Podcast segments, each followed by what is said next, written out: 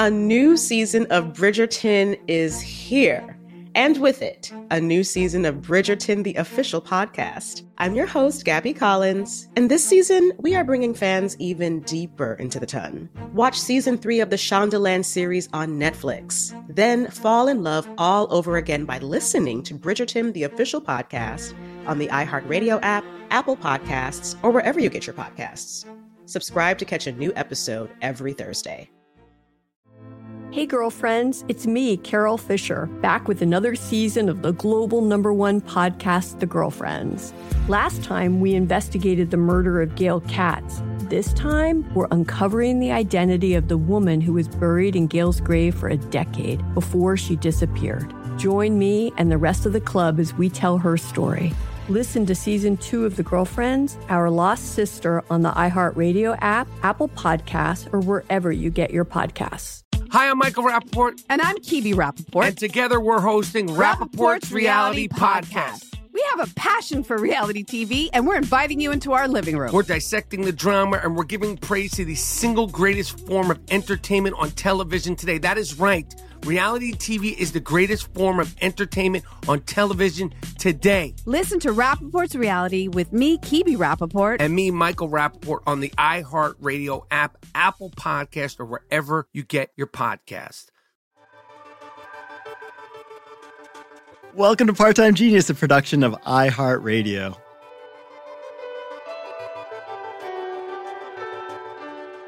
Guess what, Mango? What's that, Will?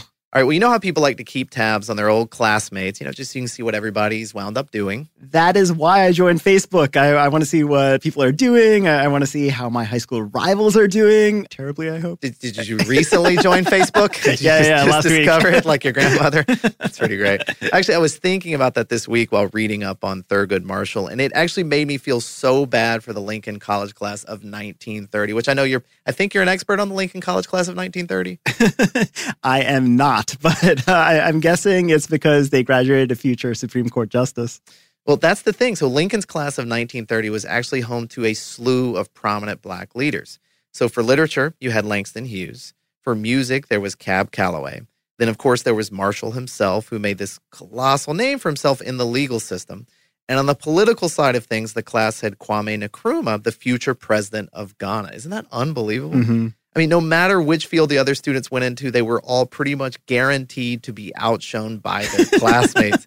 But the more I poked around Marshall's biography, the more I wanted to know. You know, how did he become such a larger than life figure in the courtroom? How did he look at the Constitution? And did he really take the oath of office from an ex Klan member? So let's dive in.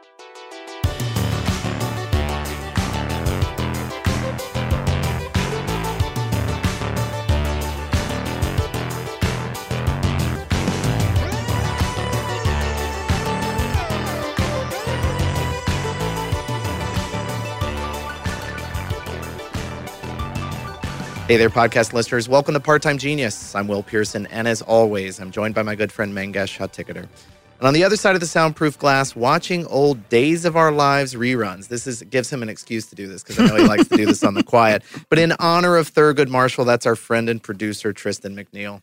I know it's a tribute, but uh, I, I do feel like Tristan just loves his stories. He does. He definitely loves his stories. Well, that was my first thought. But Tristan was so adamant about only watching episodes from the 1970s and 80s that it made me wonder if there really was a connection. So we did a little bit of digging, of course, and it turns out that during his years on the bench, Justice Thurgood Marshall was actually a big fan of Days of Our Lives. And I love this. But I mean, like, really a fan of soap operas in general.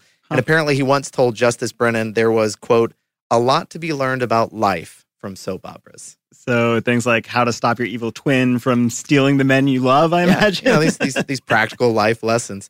And Justice Marshall didn't want to miss any of them. In fact, Time magazine ran this report, this was back in 1976, claiming that Marshall would often call a recess right around 1 p.m. so that he could watch the latest Days of Our Lives episode in his chambers. You know, I guess they didn't have a way to uh, TiVo or record things. Did I just say TiVo? I think you did. anyway, sometimes he would be late to his next meeting because he didn't want to miss the end of an episode. I said, I totally said TiVo. so obviously this is a funny thing to point out because you know aside from his odd tv habit which actually makes him feel pretty human like his legacy is just stunning. Yeah. Um, I mean, you think about the pivotal role he had in the civil rights movement, his landmark appointment as the first black member of the Supreme Court. There's just a ton to discuss here. Yeah, there definitely is. All right, well, I'll, I'll leave it up to you. Where, where do you want to start? How about with a bombshell? You know how I like to start these things Oh, off yeah, with bombshells. So, apparently, Thurgood Marshall's name wasn't actually Thurgood Marshall. Hmm. When he was born in Maryland, this was in 1908, he was actually given the name Thoroughgood Marshall, like the word thorough Right. and good put together. But it was such a mouthful and so annoying to spell that Marshall told this reporter, by the time I reached the second grade, I got tired of spelling all that out and had shortened it to Thurgood. I love that he had decided this by second grade. I mean, that's Mhm. pretty amazing. All right, well, I actually didn't know his name was abbreviated, but but what else did you dig up on his childhood? So he was born and raised in Baltimore. This is around the turn of the 20th century. He had one older brother, this guy, uh, William Aubrey Marshall. His mother was a school teacher, and his father, William Canfield Marshall, worked as a dining car waiter on a railroad, and then later as this uh, steward at a fancy country club. So the Marshalls weren't exactly wealthy, but they felt middle class. And that's kind of amazing in itself when you consider that Thurgood's father was actually the grandson of a former slave. And this was not lost on Thurgood, like the social progress that was made in just a generation or two. And of course, later he'd make it his mission to sort of push progress even further. So I'm curious, how did Thurgood get interested in law in the first place? Because I was looking a lot about his early legal career, but there really wasn't a lot of insight into what made him want to be a lawyer. So, from everything I read, it was really his father who kind of sparked this passion. His dad, William, was this amateur writer, and he'd also been interested in legal proceedings and how courts worked. And it was such an obsession for him that in his free time, he liked to go down to the local courthouse and listen to the civil and criminal trials. And sometimes he'd bring his sons along too. But this is the amazing part, right? When they got home, the three of them would actually lay out all the arguments they'd heard that day and then have these big, lively debates around the dinner table. And sometimes these discussions would happen five times in a week. So, in all this excitement, Thurgood really started to develop this interest in law and how to use words to confront injustice. In fact, we actually have Thurgood's words on this. In 1965, he talked about his father's influence, saying, quote, he did it by teaching me to argue, by challenging my logic on every point, by making me prove every statement. He never told me to be a lawyer, but he turned me into one. You know, my son is big into this uh, series by John Grisham called Theodore Boone. Have your kids uh, Ah. discovered this yet? It's like that's all I think about law now is like what kids are in the in the courtroom, like listening to these cases. But uh, did you get a sense for like what kinds of cases the marshals were scrutinizing when they were at home? So Gabe pulled a ton of this for us, and, and he couldn't track down specific cases, but it is easy to imagine that they would have seen a lot of cases involving racial discrimination. When Thurgood was growing up in Baltimore, the city's death rate for African Americans was actually double that of white residents. And because of segregation, he and his brother were actually forced to attend this all black public school. So he felt all of this at this really early age. And what he saw in both court and the classroom, that really shaped the viewpoints he'd ultimately spend his life fighting for. All right, so he was obviously engaged in a lot of self education, a really curious kid, and observing all these trials, debating law with his dad. But I'm curious, how was he in school? Like, was he was he a pretty good student? I mean, grade wise, he was excellent. In high school, his grades were above average, and he made a name for himself on the debate team. You know, thanks to all this practice that he and his dad had had at home. But when it came to behavior, Thurgood was actually kind of a troublemaker. Really? Yeah, you, you might even say he was. No, no, no, uh, no, no, no. Do, do not say Thurbad. I could tell. I knew that's where you were going with that. yeah, it's probably for the best. But he actually misbehaved a lot at school. And, and whenever he did, his teachers would make him read the Constitution as punishment.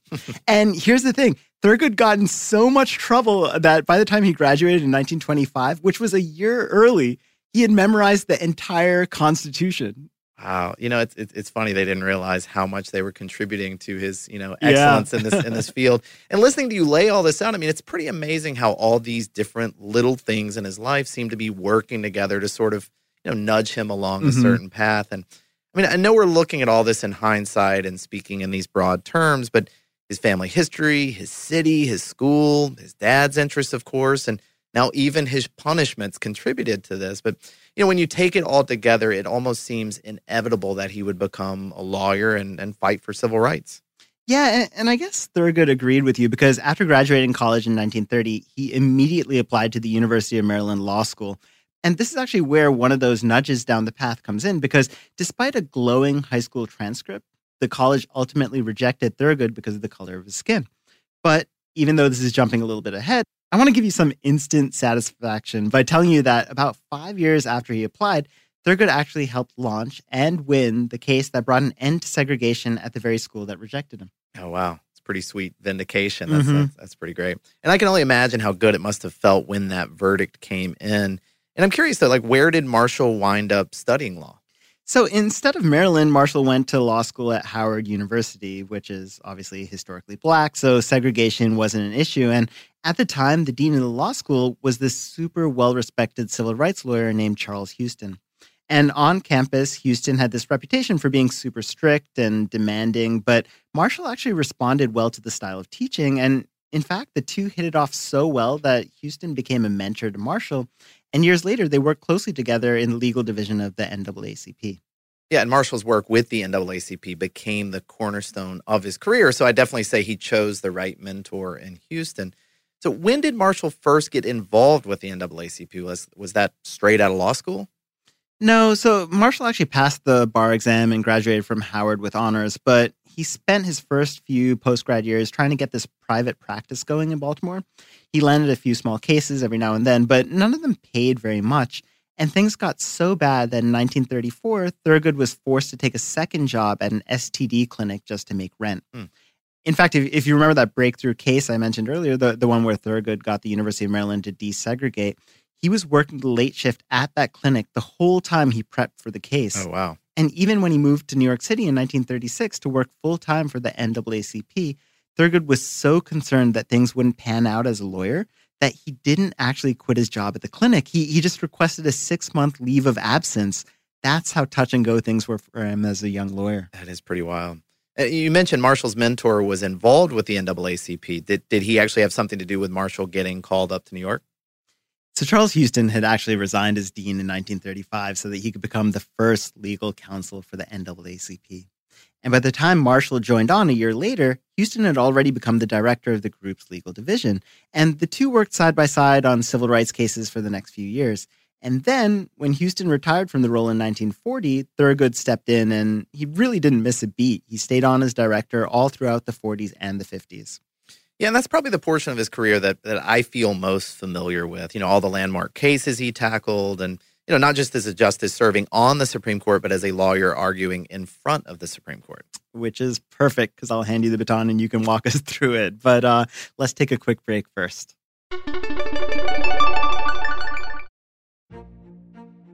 A new season of Bridgerton is here. And with it, a new season of Bridgerton, the official podcast. I'm your host, Gabrielle Collins, and this season, we are bringing fans even deeper into the ton. Colin Bridgerton has returned from his travels abroad. Is betrothal written in the stars for the eligible bachelor? Meanwhile, the ton is reverberating with speculation of who holds Lady Whistledown's pen. We're discussing it all. I sit down with Nicola Coughlan, Luke Newton, Shonda Rhimes, and more to offer an exclusive peek behind the scenes of each episode of the new season. Watch season three of the Shondaland series on Netflix. Then, fall in love all over again by listening to Bridgerton, the official podcast, on the iHeartRadio app, Apple Podcasts, or wherever you get your podcasts. Subscribe to catch a new episode every Thursday. Hey, girlfriends, it's me, Carol Fisher. I'm so excited to tell you about the brand new series of The Girlfriends. In season one, we told you about the murder of Gail Katz at the hands of my ex boyfriend Bob. At one point, a woman's torso washed up on Staten Island and was misidentified as Gail. She spent nine years in Gail's grave, and then she just disappeared. It's almost like it's become this moral obligation to find her. And that's what we're going to do find this missing girlfriend and tell her story. With the help of some of your favorite girlfriends from season one, like my producer Anna. Oh my God. My friend Dr. Mindy Shapiro. Hi, it's Dr. Shapiro, and I'd like to speak with the deputy medical examiner. And of course, Gail's sister, Elaine Katz. Having no closure, it kills you. Join us as we try to solve a 35 year old cold case. It's not going to be easy, but it's going to be one hell of a ride. what? I can't believe this. Listen to season two of The Girlfriends, Our Lost Sister on the iHeartRadio app, Apple Podcasts, or wherever you get your podcasts. I'm Tamika D. Mallory. And it's your boy, Mysonne, the General. And we are your host of TMI. New year, new name, new energy, but. Same old us. oh, yeah. And catch us every Wednesday on the Black Effect Network, breaking down social and civil rights issues, pop culture, and politics in hopes of pushing our culture forward to make the world a better place for generations to come. But that's not all. We will also have special guests to add their thoughts on the topics, as well as break down different political issues with local activists in their community. If you like to be informed and to expand your thoughts, listen to TMI on the Black Effect Podcast Network, iHeartRadio app, Apple Podcasts, or wherever you get your podcasts. That's right.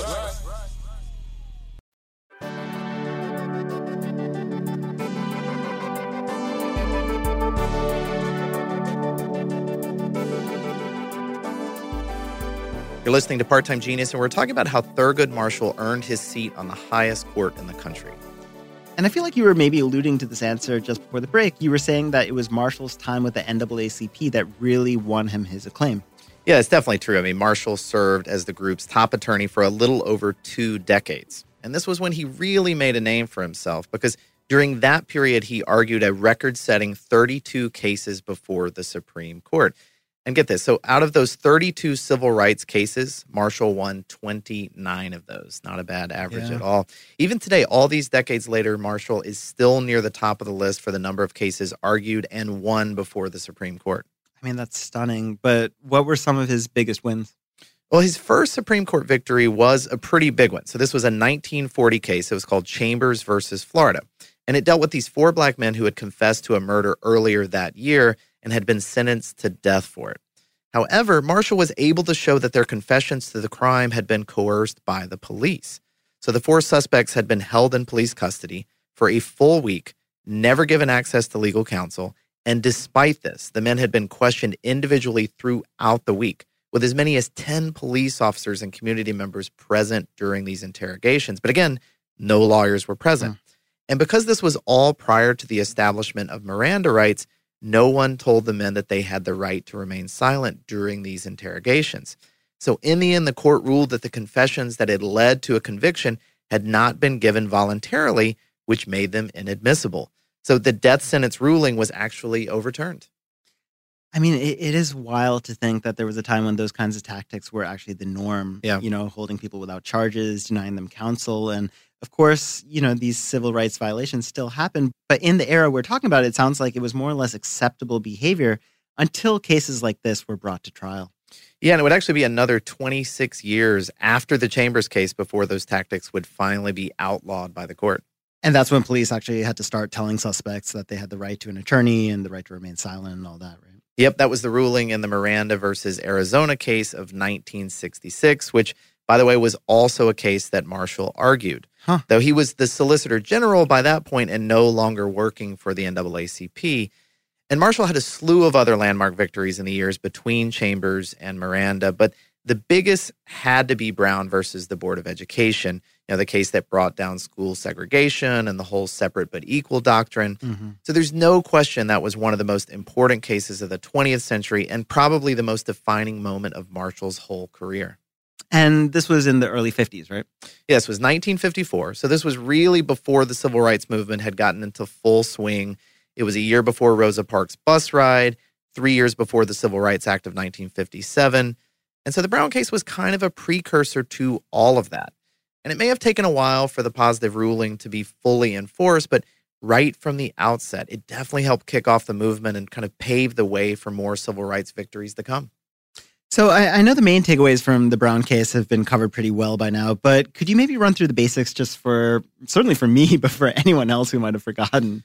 Sure. So basically, Marshall was representing a group of black parents whose children had been forced to attend all black schools. And this was in Topeka, Kansas, you might remember. Mm-hmm. And of course, this was a case that was near Marshall's heart because this was something he had experienced himself, first in high school and then, of course, again in college. So, in the end, Marshall argued that separate educational facilities are inherently unequal and therefore unconstitutional. And the Supreme Court agreed with him unanimously, actually. Mm-hmm. So, to be clear, that positive ruling was never guaranteed given the political climate of the era, particularly in the South, you know, where Jim Crow laws were still very much in effect. But it helped that Marshall was so forceful and so clear when exposing the hypocrisies of the current laws in court.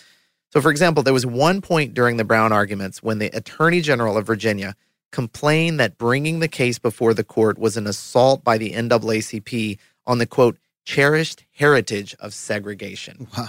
Yeah, and it gets even worse when you hear how the Attorney General phrased all this. He said that the NAACP was trying to, quote, press this crown of thorns upon our brow and hold the hemlock to our lips. It's just so bizarre, which I, I, guess is a dual reference likening the fall of segregation to both the crucifixion of Christ and the death of Socrates. I'm not, I'm not really a messy interesting hyperbole. references, but just like you said, it is it's definitely messy and weird. Yeah, and, and you know you'll actually like Marshall's response to this. So he told the court, "You have heard references to one state's greatest and most cherished heritage." And when you look for it, you find that greatest and most cherished heritage is to segregate colored people. I mean, it's just stunning to me that they voted unanimously, like Right. with him. It's, it's crazy, but I, I- I do want to go back to something you mentioned a little earlier. You said Marshall became the Solicitor General in the '60s, right? Yeah, so Marshall actually received a couple of presidential appointments before finally being called up to the Supreme Court. He left the NAACP in the early 60s, and this was to serve on the U.S. Court of Appeals, and that was after being nominated by President Kennedy. And then four years later, Kennedy's successor, Lyndon Johnson, he appointed Marshall the first black Solicitor General in U.S. history. Which is obviously important historically, but I feel like I'd appreciate it a little bit more if I actually knew what a Solicitor General did. You don't, you don't, you don't think about this every day? No. That's fair. Well, so the Solicitor General is, as you might expect, a legal post, and it's basically the attorney who goes before the Supreme Court to argue cases on behalf of the federal government. So, a lot like what he had done for 20 years with the NAACP, but now with the federal government as his client. So I, I get what he does now. Uh, was he still sticking to arguing civil rights cases once he started working for the government, or, or did that all change? No, he definitely was. And uh, it was during this time on the Court of Appeals that Marshall issued over 100 decisions on civil rights battles, as well as other hot button issues like women's rights, police brutality. And amazingly, none of these 100 plus decisions were overturned by the Supreme Court. And Marshall had a similarly strong record during his two years as Solicitor General, too. So he argued 19 cases before the Supreme Court during that stint and won 14 of those. That is really impressive. Yeah, it's true. And with a track record like that, it wasn't long before President Johnson decided that Marshall belonged on the Supreme Court. So there were a couple of wrenches in his plan, though, and chief among them was that there wasn't actually a vacancy to appoint him to. so I, I'm guessing Johnson might have played a little dirty and engineered something for him, right? I mean, some say that he did. Yeah. I mean, the story goes that Johnson decided to engineer a vacancy himself by creating a conflict of interest for one of the sitting justices. Now, this was a fellow Democrat named Tom Clark. So apparently, President Johnson appointed Clark's son as Attorney General, which prompted his father to step down so it wouldn't look like nepotism. Hmm. So it's up for debate whether this was done to open the seat to Marshall specifically, but he is definitely the one who filled it. And there is evidence that Johnson and Marshall liked each other and got along pretty well. So, according to biographer Juan Williams, the two men love to drink bourbon and tell stories full of lies. and watch soap operas. Maybe so. But even with Johnson on his side, it's not like Marshall's appointment to the Supreme Court was a cakewalk. I can't imagine there was a backlash to trying to get a black person on the Supreme Court. yeah, right? it's pretty shocking, I know. But all right, well, let's take a quick break and then get back into this. A new season of Bridgerton is here. And with it, a new season of Bridgerton, the official podcast. I'm your host, Gabrielle Collins, and this season, we are bringing fans even deeper into the ton. Colin Bridgerton has returned from his travels abroad. Is betrothal written in the stars for the eligible bachelor? Meanwhile, The ton is reverberating with speculation of who holds Lady Whistledown's pen. We're discussing it all. I sit down with Nicola Coughlan, Luke Newton, Shonda Rhimes, and more to offer an exclusive peek behind the scenes of each episode of the new season. Watch season three of the Shondaland series on Netflix. Then, fall in love all over again by listening to Bridgerton, the official podcast, on the iHeartRadio app, Apple Podcasts, or wherever you get your podcasts. Subscribe to catch a new episode every Thursday. Hey, girlfriends, it's me, Carol Fisher. I'm so excited to tell you about the brand new series of The Girlfriends. In season one, we told you about the murder of Gail Katz at the hands of my ex boyfriend Bob. At one point, a woman's torso washed up on Staten Island and was misidentified as Gail. She spent nine years in Gail's grave, and then she just disappeared. It's almost like it's become this moral obligation to find her. And that's what we're going to do find this missing girlfriend and tell her story. With the help of some of your favorite girlfriends from season one, like my producer Anna. Oh my God. My friend Dr. Mindy Shapiro. Hi, it's Dr. Shapiro, and I'd like to speak with the deputy medical examiner. And of course, Gail's sister, Elaine Katz. Having no closure, it kills you. Join us as we try to solve a 35 year old cold case. It's not going to be easy, but it's going to be one hell of a ride. what? I can't believe this.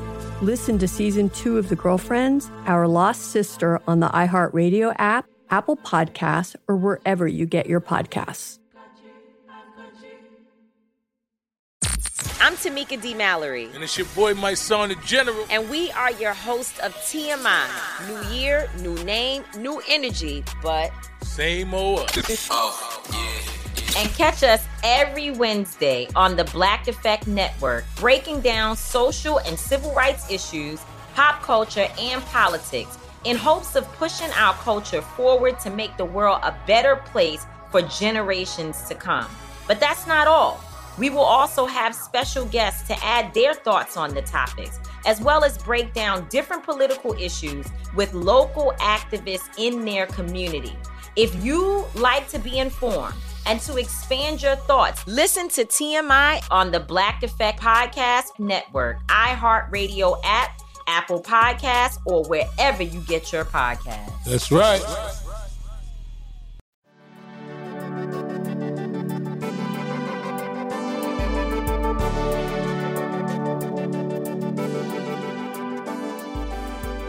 Okay, well, so Thurgood Marshall was sworn into the Supreme Court in October of 1967, but that was only after what it sounds like was this pretty grueling confirmation process. It, it, took place over the course of a week that summer. And from what I read, Marshall underwent more hours of questioning than any Supreme Court nominee before him. Yeah, and this was largely because a handful of senators from southern states really did their best to torpedo his nomination. The history of the region has left many of these old guard senators with, you know, an axe to grind, and shutting down the first potential black SCOTUS member definitely fit the bill. So, for instance, Mississippi's senator at the time was a guy named James Eastland. And according to the Atlantic, Eastland was, quote, a notorious racist whose father had famously lynched black people. He himself owned a plantation that employed more than 100 black sharecroppers and his daughter had been crowned Miss Confederacy 1956. That's a little clue there. Anyway, he was the head of the committee for Marshall's nomination. Seems like a little uphill battle. Yeah, I mean, you read a LinkedIn profile like that, and it feels like a miracle that uh, that Marshall got through, right? I mean, he wasn't the only one there with you know you might consider questionable views on race. So Senator Strom Thurmond was also on the committee. It's amazing how long this guy was in office. And his main contribution was to subject Marshall to what basically amounted to a Jim Crow era literacy test. He cross examined Marshall, quizzing him on all these obscure, ridiculously specific portions of political history. So, for instance, one question he asked him was to name all the members of the congressional committee that had reviewed the 14th Amendment in 1866, which, what? of course, he couldn't answer this. But there's one thing nobody could. A little later in the proceeding, Ted Kennedy asked Strom Thurmond if he could name the committee members from 1866, And guess what? He couldn't. No, of course he couldn't. And there was no reason why a Supreme Court justice would need to rattle off random information like that. So these Southern senators were drilling Marshall because of the color of his skin and because of what he represented, not because they had any real serious doubts about his legal knowledge or you know, his ability to serve Sure. in this position. And because the case against Marshall was so flimsy, the Judiciary Committee ultimately approved his nomination with a resounding 11 to 5 vote. And then the Senate confirmed him with an equally definitive vote of 69 to 11, which honestly is a little surprising when you look back. Yeah, I mean that's impressive, but it does feel like there were a significant amount of uh, senators who didn't vote on it, right? Like that's only like eighty people who voted on his nomination. Yeah, that's quick math. Good job. well, in the end, President Johnson knew he could never get the votes of the Southern Democratic senators who opposed Marshall. So rather than trying to sway the unswayable, he instead focused on getting them to abstain from voting altogether rather than casting a vote against Marshall. And the lobbying seemed to work, as you can tell from these numbers. But I do think it's worth noting that even if all 20 of those abstentions had voted no on Marshall, he still would have had more than enough yeses to get confirmed. Yeah, and after the harassment in committee, it must have been nice to have that kind of validation, right? Like that's a pretty resounding vote in Marshall's favor. Oh, definitely. I mean, the hearing had been this speed bump in what ended up being a pretty smooth next few years for Marshall. He joined a very liberal Supreme Court, which obviously lined up very well with Marshall's own political views. So I, I am curious about this. Like, what would you say those views were broadly speaking? Like, his job was obviously to interpret the Constitution. So, what was his take on it? I mean, it's hard to say definitively, but from what I've read about his rulings and from people who work closely with him, it sounds like Marshall largely viewed the Constitution as a means of promoting a kind of equality under the law, especially following the Civil War and the addition of certain amendments. And I think that viewpoint is certainly reflected in the changes to the constitutional law that he had advocated for during all his years as both an attorney and then later as a judge. And he was trying to make the law align more closely with the goal of legal equality under the law that he saw represented in the Constitution. And actually, I have a quote here that's a good example of the kind of alignment I'm talking about. This is something Marshall said in 1988, which is just a few years before his retirement in 91. He said, quote, a child born to a black mother in a state like Mississippi has exactly the same rights as a white baby born to the wealthiest person in the United States. It's not true, but I challenge anyone to say it's not a goal worth working for. Which is obviously like a powerful way to think about it. And it's interesting to think about how people interpret Marshall's philosophy. It's kind of this uh, do what you think is right and let the law catch up idea. And on one hand, that puts him in the category of activist judges, which some politicians kind of rail against today. And on the other hand, it, it sort of lets the laws guide the country to a more equitable world. But I was thinking a lot about this week how Marshall played a pretty unique role in the civil rights movement in that regard. Like, you think about Martin Luther King Jr. and uh, Malcolm X and how they sort of shared the spotlight when people think about the most influential figures of that era. And they each tried their own different courses of action, right? Like King was more this I have a dream, big unity, big movement. And Malcolm was more by any means necessary. But in the background, you've got Thurgood Marshall plugging away with a third course of action, not to change society directly, but but to actually change the laws that dictate the kind of society we live in. He actually came across an obituary for Marshall that um, that said, "We make movies about Malcolm X. We get a holiday to honor Dr. Martin Luther King, but every day we live the legacy of Justice Thurgood Marshall." Mm. Which isn't to say that we don't live the legacy of the other guys too, but legal precedent can sometimes hold more sway in the long term than a speech or a march. So I do think we owe a special kind of debt to Marshall for you know sort of covering the bases on that end. So, why do you think Marshall doesn't seem to get as much attention these days as other civil rights icons? Is it just that like courtroom dramas are seen as kind of stuffy or dense or academic compared to like speeches and protests? Yeah, I mean, you know, I actually think a lot of it comes down to how Marshall's career went in the years after he joined the Supreme Court. We mentioned there had been a liberal majority when Marshall was confirmed in the late 1960s, but that changed drastically over the course of the 70s and then into the 80s. In fact, during Marshall's 24 years on the court, Republican presidents made eight consecutive appointments, which transformed the court and filled every spot on the bench but his. So that means that in the second half of his tenure, Marshall was in the minority and found, you know, his opinions increasingly overruled. As you might imagine, that that wasn't an easy transition for somebody whose entire career was built on his incredible penchant for winning. Mm-hmm.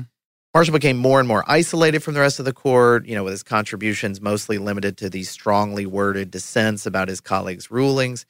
But he never gave up. Actually, at one point, he even vowed to remain on the court until he was 110 years old. but in the end, he became too ill to continue serving and had to step down in 1991. So, two years later, Marshall passed away at the age of 84. Well, it's fascinating to hear how Marshall got stymied like that after finally making it to the Supreme Court. But I know his presence on the court alone still had this like profound impact on the country and, and certainly on the issues he spent his whole life fighting for. And I'm sure just having a black man seated on the highest court in the land had to be life changing for millions of people and something that must have influenced so many kids and, and what they dreamed was possible. Yeah, I think even if you don't have that personal connection with his service, there's still so much to admire about Marshall's legacy. So his commitment to changing the system from within and you know being a voice for the voiceless is something that should still resonate with all of us.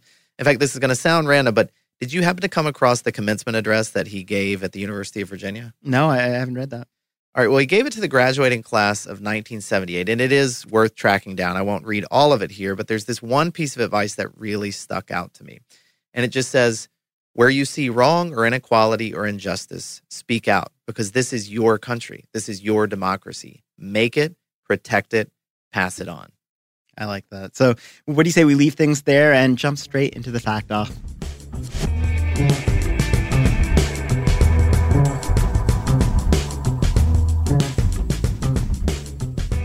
All right, well, here's something kind of random. Remember how I mentioned that Thurgood Marshall graduated college with the first president of Ghana mm-hmm. earlier? So, well, it turns out that wasn't the only connection Marshall had with the emerging nation. In the 1950s, after Marshall made a name for himself with the NAACP, the United Nations and the United Kingdom asked him to help write the constitutions of Ghana and Tanzania, which he, of course, did. And in fact, both of those constitutions are still in use today. That is wild. But, you know, what made the UN and the UK think to ask Marshall for help? Well, at the time, the regions had just won their independence from European rule. So there was some international concern about the minority white citizens of the new countries and the fact that they might face oppression. And so the UN and the UK figured that since Marshall had been such an effective champion for minority rights in America, he actually might be able to do the same for Ghana and Tanzania. That's really interesting. So here's one I was pretty shocked to learn. Not only was Thurgood Marshall sworn into the Supreme Court by a former Klansman, it actually happened by Marshall's request. So hmm. uh, apparently, Marshall saw it as a way to kind of extend an olive branch to the South and to the Southern senators who had opposed his nomination. And wow weirdly enough, the one time Alabama Klan member was this guy named Hugo Black. He was also a justice on the Supreme Court when Marshall was appointed in 1967. So Black had been appointed to the court back in 1937, and it was just a few weeks into his term that his prior involvement with the Klan came to light. So dozens of newspapers called for his resignation, but Black stayed on on the court anyway, citing the fact that he'd already cut ties with the Klan I guess more than a decade earlier, and that he had no intention of ever joining up again. So, do you think Black ever really turned over a new leaf, or was he just distancing himself from the Klan, you know, for political reasons? It is tough to say for certain either way, but the truth is probably somewhere in between. If you look at Black's track record on the court, it certainly seems like he changed his mind. He was part of that unanimous ruling that struck down school segregation. And he and Marshall actually became pretty chummy while serving together until Black's retirement in 1971. Of course, any way you look at it, a former Klansman swearing in the first black Supreme Court justice does say a lot about the changing shape of race relations in America at the time. And it was this really powerful message to send. And Marshall didn't let that opportunity go to waste. All right, one thing I don't think we've mentioned yet is the nickname Marshall earned for himself during his time working for the NAACP. He was known colloquially as Mr. Civil Rights. That's really creative. I want Make, that t-shirt. Makes sense though. and his dedication to the cause certainly made him deserving of this title. In fact, Marshall often put his own life on the line while fighting for these civil rights. And it was in 1946 that he went to Tennessee to defend a group of black men in a pretty racially charged case. Once the trial was over, Marshall and his colleagues knew it was in their best interest to get out of town as fast as possible. Sure. Unfortunately, their concern was quickly validated because, according to biographer Wil Haygood, Marshall's group was ambushed on the road by locals, and Marshall himself was arrested on these false charges. Separate from this group, Marshall was then placed in a black sheriff's car, immediately driven off the main road, which, given the circumstances, was pretty ominous. Sure. And to make the whole thing even more suspicious, Marshall's colleagues were instructed not to follow and instead to continue driving on their way to Nashville. Luckily, the group knew better. They decided to tail the sheriff anyway. And at that point, the car quickly returned to the main road and Marshall was released not long afterward. So, when recounting the event years later, Marshall said he would have been lynched then and there if not for his colleagues. So that is horrifying. Here's one that's a little lighter. Uh, according to Marshall's second wife, he was a super talented home cook, and he would often come home in the evenings after a long day in the Supreme Court and then just whip up these amazing meals for his wife and two sons huh. using every single pot in the kitchen. apparently, his specialty dish was chicken and chitlins. I kind of want this uh, Thurgood Marshall cookbook. I know, now. me too. All right. Well, speaking of Marshall's second wife, I've actually got a sweet one here about her. She was a woman of Philippine descent. Her name was Cecilia Suyat, and the way she and Marshall met was a bit of a happy accident. Cecilia went to the unemployment office in 1948. She was looking for work, and because her skin was on the darker side, the clerk assumed she was black and set her up with a job as a stenographer for the NAACP's legal team. Cecilia later said she was forever grateful for the clerk's mistaken assumption because not only did it open her eyes to the race problem of America, it also introduced her to her future husband. Huh. At first, though, Cecilia wasn't sure she and Marshall would make a good match, or at least not a publicly accepted one. Although she had been born in Hawaii, she worried that people would think Marshall was marrying a foreigner and that it would have had a negative impact on his budding career. But Marshall didn't want any of that. When Cecilia raised this concern, Marshall told her plainly, I don't care what people think, I'm marrying you. And he did. So Marshall and Cecilia tied the knot in 1955 had two sons together, John and Thurgood Jr., and remained happily married until Marshall's passing in 1993. Oh, and I'm, I'm happy to report Cecilia herself is still going strong today at 90 years young. I love that. Such a great story, and I do think you deserve today's trophy for it. That does it for today's show. If you want to send us facts or just say hello, we're at parttimegenius at iheartmedia.com. So from Gabe, Tristan, Will, and me, thank you so much for listening.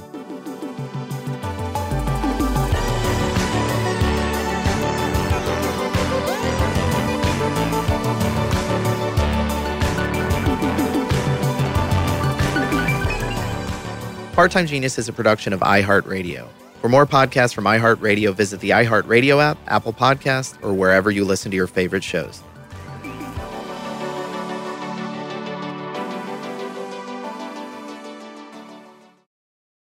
A new season of Bridgerton is here and with it, a new season of Bridgerton, the official podcast. I'm your host, Gabby Collins, and this season, we are bringing fans even deeper into the ton. Watch season three of the Shondaland series on Netflix. Then fall in love all over again by listening to Bridgerton, the official podcast, on the iHeartRadio app, Apple Podcasts, or wherever you get your podcasts. Subscribe to catch a new episode every Thursday. Hey, girlfriends, it's me, Carol Fisher, back with another season of the global number one podcast, The Girlfriends. Last time, we investigated the murder of Gail Katz. This time, we're uncovering the identity of the woman who was buried in Gail's grave for a decade before she disappeared. Join me and the rest of the club as we tell her story. Listen to season two of The Girlfriends, Our Lost Sister on the iHeartRadio app, Apple Podcasts, or wherever you get your podcasts.